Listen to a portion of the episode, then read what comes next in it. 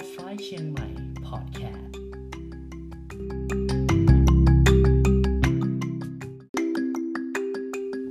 Top 5เชียงใหม่ รายการที่จะพาคุณไปจัดอันดับสิ่งที่เป็นที่สุดของจังหวัดเชียงใหม่ ถ้าพร้อมแล้ว ไปจัดอันดับพร้อมกันเลย ใน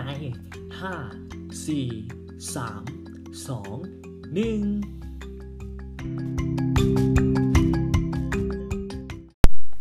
1ไมสุคา มิงกะลาบา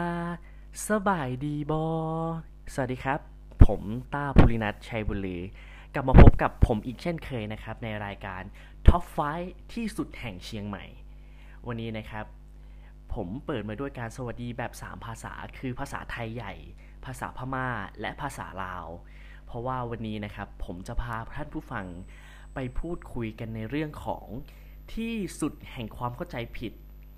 กี่ยวกับแรงงานข้ามชาติในเชียงใหม่ครับผมด้วยสถานการณ์ที่ผ่านมานะครับ หลายคนคงหวาดกลัว แล้วก็สร้างความวิตกให้ไม่น้อยเลยนะครับ ที่มีแรงงานข้ามชาติกลุ่มหนึ่ง ในจังหวัดสมุทรสาครนะครับได้ติดเชื้อโควิด แล้วก็ทำให้ประชาชนหลายๆ คนเนี่ยรวมรวมถึงอาจจะเป็นท่านผู้ฟังหลาย ๆ คนด้วยนะครับ ตื่นตระหนกแล้วก็รู้สึกว่า อ่าทำไมจะต้องเข้ามาในประเทศฉันด้วยนะ แล้วมายังมาปล่อยเชื้อโรคแล้วยังมาสร้างปัญหาในประเทศฉันอีกออะไรอย่างนี้นะครับ หลายๆ คนก็มีอคติคือเกิดขึ้นมาแล้วก็พลานเกลียดเขาไปนะครับว่ากลุ่มคนกลุ่มนี้คือกลุ่มคนที่น่ารังเกียจนะครับ ฉะนั้นวันนี้นะครับ รายการท็อปไฟที่สุดของเชียงใหม่ จะพาทุกคนไป สร้างความเข้าใจเกี่ยวกับแรงงานข้ามชาติในจังหวัดเชียงใหม่ครับผม จังหวัดเชียงใหม่ของเรานะครับ เป็นจังหวัดที่เรียกได้ว่ามีความหลากหลายทางชาติพันธุ์มาก ๆเลยนะครับ พี่น้องทางพี่น้องหลาย ๆ เชื้อชาติเนี่ยอยู่รวมกัน โดยไม่ได้แบ่งแยกเลยนะครับ ไม่ว่าจะเป็นพี่น้องไทยใหญ่นะครับ พี่น้องลีซอร์ลาหู รวมถึงอีกหลาย ๆ ชาติพันธุ์นะครับ หลายๆ คนคิดว่า เอ้าทำไมจะต้องมาพูดเจาะจงแค่จังหวัดเชียงใหม่ จังหวัดเดียวนะครับ ผมจะต้องบอกก่อนเลยนะครับ ว่าจังหวัดเชียงใหม่เนี่ยเป็นจังหวัดในภาคเหนือที่เป็นอันดับหนึ่งที่แรงงานต่างด้าวเข้ามาอยู่กันเยอะที่สุดนะครับ ตอนตอนนี้นะครับจากการสำรวจเนี่ยของอสำนักบริหารแรงงานต่างด้าวนะครับ พบว่าในจังหวัดเชียงใหม่มีแรงงานต่างด้าว ที่มีใบอนุญาตนะครับ เข้ามาทำงานถึง 11,661 คนนะครับผมถือว่าเป็นจำนวนตัวเลขที่มากที่สุดในภาคเหนือนะครับ วันนี้นะครับ เราจะไปเริ่มพูดคุยกันเลยนะครับ เกี่ยวกับท็อป5ที่สุดแห่งความเข้าใจผิดเกี่ยวกับแรงงานข้ามชาติในจังหวัดเชียงใหม่ครับ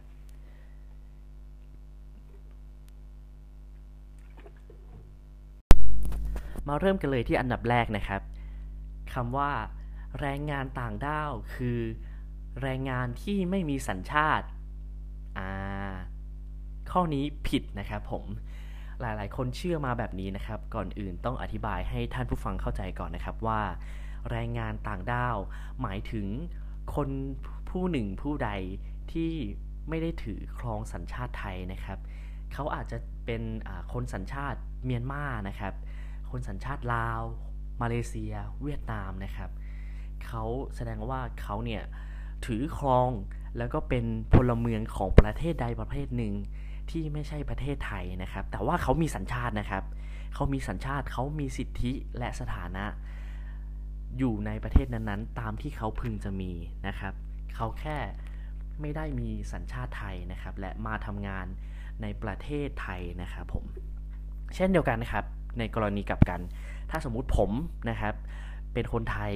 ที่ไปทำงานอยู่ประเทศเกาหลี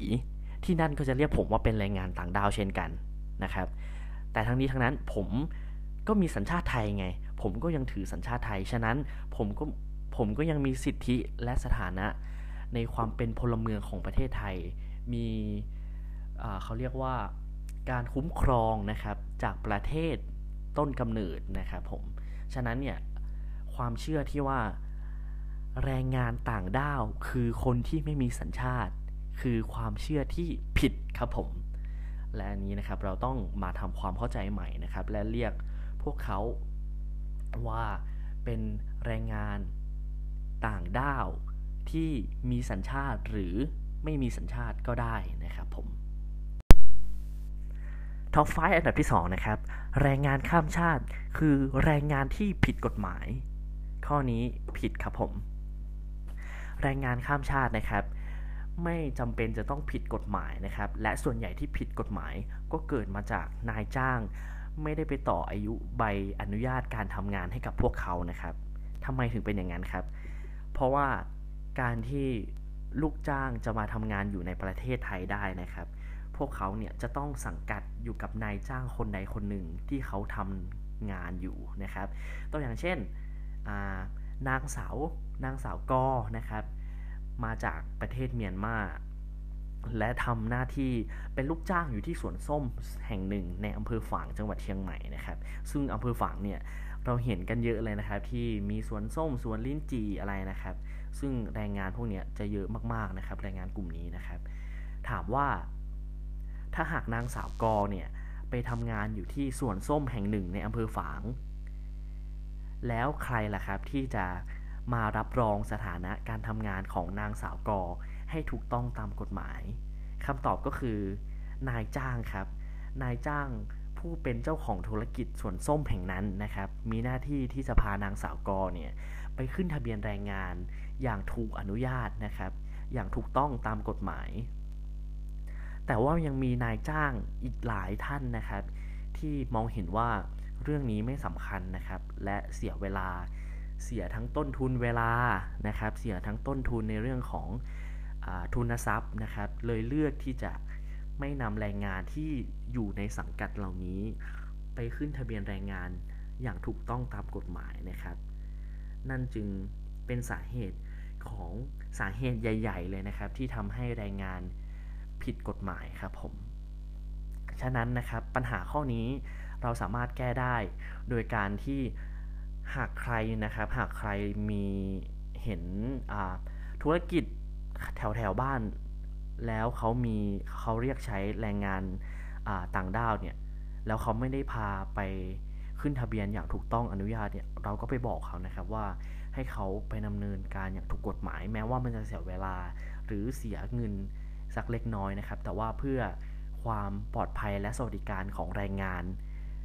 นะครับ จะได้ทำงานอย่างมีความสุข เมื่อมีปัญหาทางด้านสุขภาพนะครับ เขาก็จะได้รักษาขึ้นมาอย่างไม่ได้เกรงกลัวตำรวจครับผมท็อปไฟอันดับที่3นะครับเกี่ยวกับความเข้าใจผิด อันนี้นะครับผมคิดว่ามันก็เป็นเรื่องที่ค่อนข้างจะเป็นมายาคติเลยแหละ มายาคติการเหมารวมที่ค่อนข้างจะแย่เลยแหละครับ ก็คือแรงงานข้ามชาติคือคนที่ โง่ไม่มีความสามารถถึงเลือกมารับจ้าง ถึงเลือกมาเป็นลูกน้องในประเทศไทยครับผม ความเชื่อนี้ก็เป็นความเชื่อที่ผิดเหมือนกันนะครับ ก่อนอื่นผมจะอธิบายว่าความความคิดนี้หรือว่าแนวคิดนี้มันค่อนข้างจะเป็นการเหมารวมนะครับว่าคนกลุ่มหนึ่งไม่มีความสามารถ หรือว่าเขาโง่ถึงเลือกมาทำงานนี้ แต่จริงๆแล้วไม่ใช่นะครับ ตัวอย่างของแรงงานต่างด้าว หรือว่าคนไร้สัญชาติที่มีความสามารถเนี่ยเราก็เห็นได้จากสื่อหรือว่าจากข่าวมากมายนะครับ ตัวอย่างของตัวอย่างเช่นคุณน้องหม่องทองดีนะครับ ซึ่งเป็นอดีตเด็กชายไร้สัญชาตินะครับ เดิมทีเนี่ยก็อยู่ที่จังหวัดเชียงใหม่นะครับ น้องหม่องเนี่ยมีความสามารถนะครับตั้งแต่ตอนเด็กๆ ตอนนั้นอยู่ป .2 แล้วแหละเท่าที่ผมจำได้นะครับ คือความสามารถในการพับจรวดจนได้เป็นตัวแทนประเทศไทยนะครับ ไปแข่งพับเครื่องบินกระดาษที่ประเทศญี่ปุ่นนะครับผมซึ่งนี้ก็เป็นตัวอย่างหนึ่งของแรงงานต่างด้าวที่มีความสามารถนะครับ และเท่าที่ผมได้เจอกับตัวเองมาเนี่ยหลายๆคนเลยนะครับ มีความสามารถที่จะ หลากหลายหลายๆ คนก็เก่งกว่าคนไทยบางคนอีกด้วยซ้ำไปนะครับ เราอย่าไปมองว่าพวกเขาโง่หรือว่าไม่มีความสามารถที่จะพัฒนาศักยภาพตัวเองนะครับ ไม่มีใครที่อยากจะจมปลักอยู่กับอยู่กับความความด้อยหรือว่าความไม่มีไม่มีใครชื่นชมนะครับผมตัวอย่างเช่นเพื่อนผมนะครับ ตอนที่อยู่ประถมนะครับ เพื่อนผมเนี่ยเป็นคนไทยใหญ่นะครับ เราเนี่ยก็อยู่ห้องกันคนอยู่ห้องห้องหนึ่งนะครับไม่กี่คนนะครับก็มีกัน 20กว่าคน ทุกๆเทอมนะครับ เด็กที่จะสอบได้ลำดับที่ 1 จนถึงลำดับที่ 5 แน่นอนผมแปลกใจมากว่าคือกลุ่มเพื่อนที่เป็นกลุ่มไทยใหญ่ ตลอดตลอดเลยนะครับ ไม่ว่าจะเป็นเทอมไหน อันดับอาจจะเปลี่ยนบ้างผมผมผมอยู่อันดับที่ 6 อาจจะเปลี่ยนมาอยู่อันดับที่ 3 บ้างนะครับในบางเทอม แต่ว่าโดยปกติแล้วพวกเขาจะอยู่อันดับที่ 1 จนถึงอันดับที่ 5 กันตลอดเลยนะครับแสดงว่าพวกเขาก็มีผลการเรียนที่ดีนะครับ แล้วก็หลายๆ คนมีความสามารถไม่ว่าจะเป็นเรื่องของทักษะการพูดภาษาอังกฤษนะครับ เรื่องของวิทยาศาสตร์ ความรู้เรื่องของกีฬานะครับ ก็ไม่มีใครด้อยไปกว่า เด็กที่ถือสัญชาติไทยแต่อย่างใดนะครับผม แล้วก็ผมต้องบอกกันเลยว่าผมและผมก็ยังเชื่ออีกนะครับว่ายังมีน้องๆอีกหลายๆคนนะครับ ยังมีพี่ๆอีกหลายคนที่เป็นแรงงานต่างด้าวที่เป็นแรงงานข้ามชาตินะครับ ที่มาอยู่ในประเทศไทยแล้วก็ได้รับการศึกษาของโรงเรียนในการศึกษาไทยเนี่ยพวกเขาก็ ไม่หยุดที่จะพัฒนาตัวเองแน่นอน พวกเขาก็มีเป้าหมาย แล้วก็มีเขาก็อยากมีอนาคตที่ดีเช่นเดียวกับเรา เช่นเดียวกันครับ ผมเชื่อว่าสักวันหนึ่งเขาก็จะได้รับโอกาส เช่นเดียวกับคนคนไทยหลาย ๆ คนนะครับผมฉะนั้นความเชื่อหรือมายาคติที่บอกว่าแรงงานข้ามชาติคือคนโง่ไม่มีความสามารถนั้นคือ ความเข้าใจที่ผิดอย่างแรงครับผม ฉะนั้นเราต้องร่วมกันสร้างความเชื่อใหม่ ๆ ความคิดใหม่ ๆ นะครับ อย่าไปตัดสินใครบางคนเพียงแค่ ความแปลกแยกทางชาติ เชื้อชาติทางชาติพันธุ์นะครับผม เดินทางมาถึงอันดับที่ 4 ของท็อป5แล้วนะครับ อันดับที่ 4 คือ แรงงานข้ามชาติเข้ามาแย่งอาชีพคนไทยนะครับหลายๆคนผมเชื่อว่าหลายๆคนแน่นอนได้ยินคำพูดนี้บ่อยมากๆแน่แรงงานข้ามชาติเนี่ยเข้ามาแย่งอาชีพคนไทยทำให้คนไทยไม่มีงานทำนะครับทำให้คนไทยเนี่ยรายได้น้อยลงนะครับ ความเชื่อนี้เป็นความเชื่อที่ผิดเช่นเดียวกันครับ ทุกคนรู้ไหมครับว่า แรงงานข้ามชาติเนี่ยถูกจำกัด ให้ทำได้แค่บางอาชีพเท่านั้นนะครับ พวกเขาไม่สามารถที่จะเข้าถึงหลายๆ อาชีพที่ถูกสงวนไว้ให้คนไทยนะครับ เพราะว่านี่นะครับเป็นข้อที่ถูกบัญญัติไว้ตามกฎหมายนะครับ เราจึงจะเห็นว่าส่วนใหญ่แล้วเนี่ยคนแรงงานต่างด้าวเนี่ยจะทำได้เพียงแค่อาชีพเป็นลูกจ้าง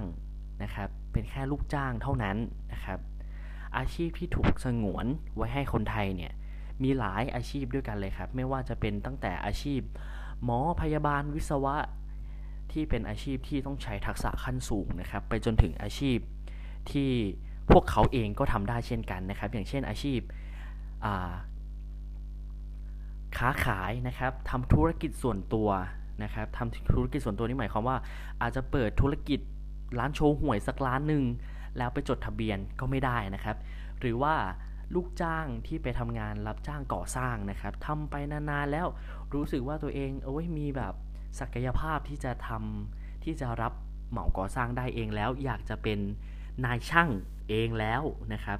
ก็ทำไม่ได้นะครับ อาชีพนายช่างก็ถูกสงวนไว้ให้แค่คนไทยทำเท่านั้นนะครับ พวกเขาจึงเลือกมีทางเลือกไม่มากนักนะครับ จึงเลือกได้ที่จะเป็นแค่ลูกจ้างของคนไทย ท่านั้นนะครับผมมีน้อยมากที่จะไปประกอบอาชีพอื่นๆนะครับ หากจะไม่หากว่าเขาเนี่ยไม่ได้รับสัญชาติไทยหรือว่า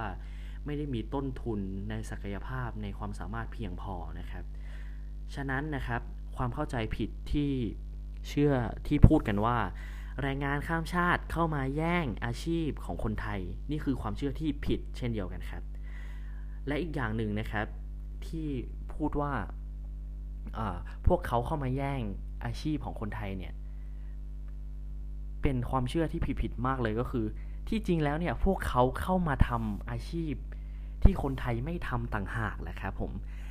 เขาเป็นเขาเรียกว่าแรงงานสำคัญที่ช่วยขับเคลื่อนเศรษฐกิจของประเทศไทยนะครับ ให้เดินหน้าต่อไปได้ เพราะว่าหน้าที่แรงงานตรงนี้เนี่ยไม่มีคนไทยคนไหน หรือว่าคนไทยน้อยคนมากที่จะไปทำนะครับ และเรา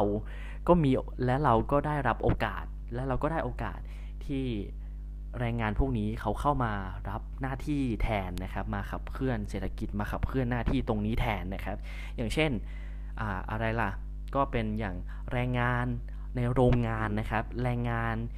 ไร้ฝีมือนะครับ แรงงานที่แกะกุ้งออย่างเช่นจังหวัดที่จังหวัดสมุทร สาครนะครับแรงงานแกะกุ้งอย่างเงี้ยหรือว่าอย่างในจังหวัดเชียงใหม่นะครับที่เป็นแรงงานในสวนในไร่สวนส้มนะครับสวนลิ้นจี่ที่จะต้องคอยฉีดยาฆ่ามาแมลงนะครับ หรือว่าเก็บผลผลิตทางการเกษตรอย่างนี้เป็นต้นนะครับ ก็เป็นหน้าที่สำคัญที่พวกเขาเข้ามาทำแทนคนไทยที่ไม่มีใครอยากจะทำนะครับ อย่างฉะนั้นนะครับ ถือว่าพวกเขาเนี่ยมาทำหน้าที่สำคัญให้เรามากกว่าครับ เขาไม่ได้มาแย่งหน้าที่ของเราเลย เราก็มีหน้าที่ของคนไทยที่เหมาะสมกับคนไทยอยู่แล้ว แล้วก็มีหน้าที่อีกหน้าที่หนึ่งที่คนไทยเอง หรือว่าคนไทยน้อยคนเองก็ไม่อยากจะทำนะครับ เราก็ได้พวกเขาตรงนี้ได้แรงงานกลุ่มนี้เข้ามาช่วยเหลือ แล้วก็ขับเคลื่อนเศรษฐกิจให้เศรษฐกิจประเทศไทยเดินหน้าต่อไปได้นะครับ และที่สำคัญที่สุดนะครับ วกเขาก็ยังได้เสียภาษีให้กับประเทศไทยด้วยนะครับ เสียภาษีในที่นี้นะครับไม่ใช่ว่าได้เงินเดือนเป็นเดือนแล้วก็ไปเสียภาษีสัมผัสกับกรมสัมภากรนะครับ ไม่ใช่อย่างนั้นนะครับ การที่พวกเขาอยู่ในประเทศไทย และซื้อของอย่างใดอย่างหนึ่งยังชีพตัวอย่างเช่น เขาเดินเข้าไปในร้านสะดวกซื้อร้านหนึ่งและซื้อน้ำมาแค่หนึ่งขวด นั่นก็ถือว่าเขาเป็นการเสียภาษี เขาได้เสียภาษีให้กับประเทศไทยแล้วนะครับ เพราะว่าสินค้าหนึ่งสินค้าก็มีมูลค่าเพิ่ม มีภาษีมูลค่าเพิ่มอยู่ในนั้นในตัวอยู่แล้ว แน่นอนครับว่าเขามาอยู่ 1 ปี 2 ปี 3 ปี ตลอดระยะเวลานั้น เขาอุปโภคบริโภคสินค้าในประเทศไทย และเสียภาษีให้กับคนไทย ให้กับประเทศไทยอย่างแน่นอนครับ และปฏิเสธไม่ได้เลยว่า พวกเขาก็เป็นกลุ่มคนกลุ่มหนึ่งที่มีจำนวนมาก และเป็นพื้นฐานของเขาเรียกว่าเป็นกลุ่มเป้าหมายสำคัญของอีกหลายสินค้าเลยนะครับ อย่างเช่น สินค้าอุปโภคบริโภคที่แรงงานนิยมเลยนะครับ เป็นอย่างเช่นอะไรล่ะมาม่านะครับ อย่างน้ำมันพืชนะครับ ผงชูรสอย่างนี้เป็นต้นนะครับ ก็ เป็นสินค้าที่พวกเขาอุปโภคบริโภค แล้วก็เสียภาษี เพื่อเป็นส่วนหนึ่งในการพัฒนาประเทศ เช่นเดียวกับคนไทย เช่นเดียวกันครับผม เดินทางมาถึงอันดับสุดท้ายแล้วนะครับ อันดับที่ 5 เราจะมาพูดในเรื่องที่เกี่ยวกับว่า ถ้าแรงงานข้ามชาติหรือแรงงานต่างด้าว อยากจะมีโอกาสที่มากกว่านี้ เธอก็ไปตั้งใจเรียนให้เรียนสูงสูงสิ เรียนปริญญาสิความเชื่อนี้เป็นความเชื่อที่เรียกได้ว่าคุณต้องไปศึกษาใหม่นะครับ และเราจะมาอธิบายในตอนนี้ให้คุณฟังนะครับ เชื่อไหมครับว่าหลาย ๆ คนเนี่ย จะพูดว่าที่พวกเขาต้องมารับหน้าที่ต้องมาทำงานเป็นลูกจ้างอย่างทุกวันนี้ เพราะว่าเขาไม่ตั้งใจเรียน เพราะว่าเขาไม่มีการศึกษา อย่างเช่นคนไทยทั่ว ๆ ไป ใช่ครับแน่นอน แต่นั่นไม่ได้หมายความว่าเขาไม่ได้อยากที่จะเรียนหนังสือ หรือไม่ได้อยากจะเรียนสูงๆนะครับ แต่นั่นเป็นเพราะว่าโอกาสในการเข้าถึงการศึกษาของพวกเขาน้อยมากๆครับผม พวกเขาไม่มีโอกาสที่จะได้รับทุนการศึกษา หรือ เงินกู้ยืมเพื่อการศึกษาหรือที่เราหลาย ๆ คนเรียกว่ากยศนะครับ พวกเขาไม่มีสิทธิ์ที่จะได้รับเลยนะครับ เพราะว่าพวกเขาเนี่ยไม่มีสัญชาติไทย และสัญชาติไทยคือสิ่งสำคัญนะครับ ที่จะทำให้พวกเขาเนี่ยได้รับการศึกษาที่ดีนะครับ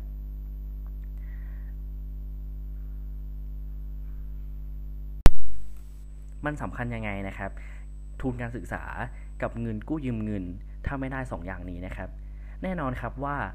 พื้นฐานครอบครัว พื้นฐานทุนทรัพย์ของครอบครัวหลาย ๆ ครอบครัว เป็นเพียงแค่ลูกจ้าง ถ้าหากอยากจะส่งเสียลูกหลานคนหนึ่งเรียนนะครับ แน่นอนว่าต้องใช้เงินจำนวนมากแน่นอน ถ้าหากเขาไม่ได้ทุนการศึกษา หรือว่ากู้ยืมเงินจากกองทุน กู้ยืมเงินเพื่อการศึกษาแล้วเนี่ยมีน้อยคนมากครับที่จะมีทุนทรัพย์พอที่จะเรียนต่อ ผมอยากจะเล่าให้ฟังถึง น้องที่ผมได้รู้จักนะครับ ที่อยู่โรงเรียนที่ในจังหวัดเชียงใหม่นี่แหละครับ เป็นน้องอที่เป็นไทยใหญ่นะครับ น้องเนี่ยเรียนเก่งมากๆเลยนะครับ และถูกเสนอชื่อให้เข้ารับทุนการศึกษาทุกๆปีนะครับ แต่ทุกๆปีนั้นก็ถูกปฏิเสธถูกปฏิเสธอยู่เสมอ เพราะว่าน้องไม่ได้มีสัญชาติไทยนะครับ พอน้องไม่ได้รับทุนการศึกษาตรงนี้ น้องก็ไม่ได้มีทุนทรัพย์ที่จะมาเล่าเรียนต่อ หรือว่าซื้ออุปกรณ์ทางการเรียนซื้อชุดนักเรียนจ่ายค่าเทอมนะครับ ตรงนี้ก็จะมีอุปสรรคกว่าคนไทยนะครับ และอีกอย่างหนึ่งที่สำคัญเลยก็คือ พอเขาพอพวกเขาเนี่ยไม่มีสัญชาติไทยนะครับ มันก็เหมือนไปตัดความฝันของพวกเขาอะครับ เขาอาจจะฝันว่าอยากจะเป็นหมอ อยากจะเป็นตำรวจ อยากจะเป็นพยาบาล อยากจะเป็นทหารนะครับ ซึ่งอาชีพนี้นะครับอาชีพเหล่านี้ทั้งหมดเนี่ยจำเป็นให้เราต้องใช้สัญชาติไทย เพื่อเป็นใบเบิกทางของพวกเขาอย่างแน่นอนครับทีนี้พอพอพวกเขาแบบไปทางฝันที่เขาเคยฝันน่ะว่าเขาอยากฝันอยากเป็นอันนี้อยากเป็นอันนี้ แต่พอเขาโตมาแล้วเขารู้ว่า เฮ้ย เราเรียนไปแล้วเรา เราไม่สามารถที่จะเป็นเราไม่สามารถที่จะทำอาชีพนั้นอย่างที่เราคาดหวังได้ เพราะว่าเราไม่มีสัญชาติไทย น้องๆก็หมดกำลังใจ แน่นอนว่าน้องๆหมดกำลังใจ ไม่มีแรงมุ่งมั่นที่จะเรียนต่อต่อต่อไปนะครับ เพราะว่าเขาคิดว่าเอ้ยยังเสียยังไงแล้ว พวกเขาก็ต้องกลับมาเป็นแรงงานไร้ฝีมือ แรงงานราคาถูกอยู่ดีนะครับ แล้วก็ทำให้หลายๆ คนเนี่ยเลือกที่จะหันไปเรียนสายอาชีพแทนนะครับ แทนสายสามัญในช่วงของมัธยมปลายนะครับ เพราะว่าสายอาชีพเนี่ยเป็นการที่ใช้เป็นสายแผนการเรียนที่ใช้เวลาน้อยนะครับ แล้วก็สามารถปรับใช้นำวิชาความรู้เนี่ยมาปรับใช้กับชีวิต ในการทำงานได้เลยนะครับไม่เหมือนกับสายสามัญที่จะต้องไปเรียนปริญญาตรีต่ออีกถึงจะได้หน้าที่การงานนะครับผมฉะนั้นนะครับพวกเขาอยากเรียนครับ พวกเขาอยากเรียนหนังสือ พวกเขาอยากมีคุณภาพชีวิตที่ดีขึ้นอย่างแน่นอน แต่ว่าโอกาสในการเข้าถึงการศึกษาของพวกเขาน้อยมาก และ ถึงแม้พวกเขาจะเข้าถึงการศึกษาได้ แต่ว่ามันไม่ได้เอื้อให้พวกเขาเรียนจบหรือว่าเรียนได้อย่างมีประสิทธิภาพนะครับผมการศึกษาเนี่ยผมคิดว่ามันคือสิ่งที่สำคัญ วงเล็บว่าสำคัญมาก ๆนะครับ ที่จะขับเคลื่อนชีวิตคนคนหนึ่งให้ก้าวไปสู่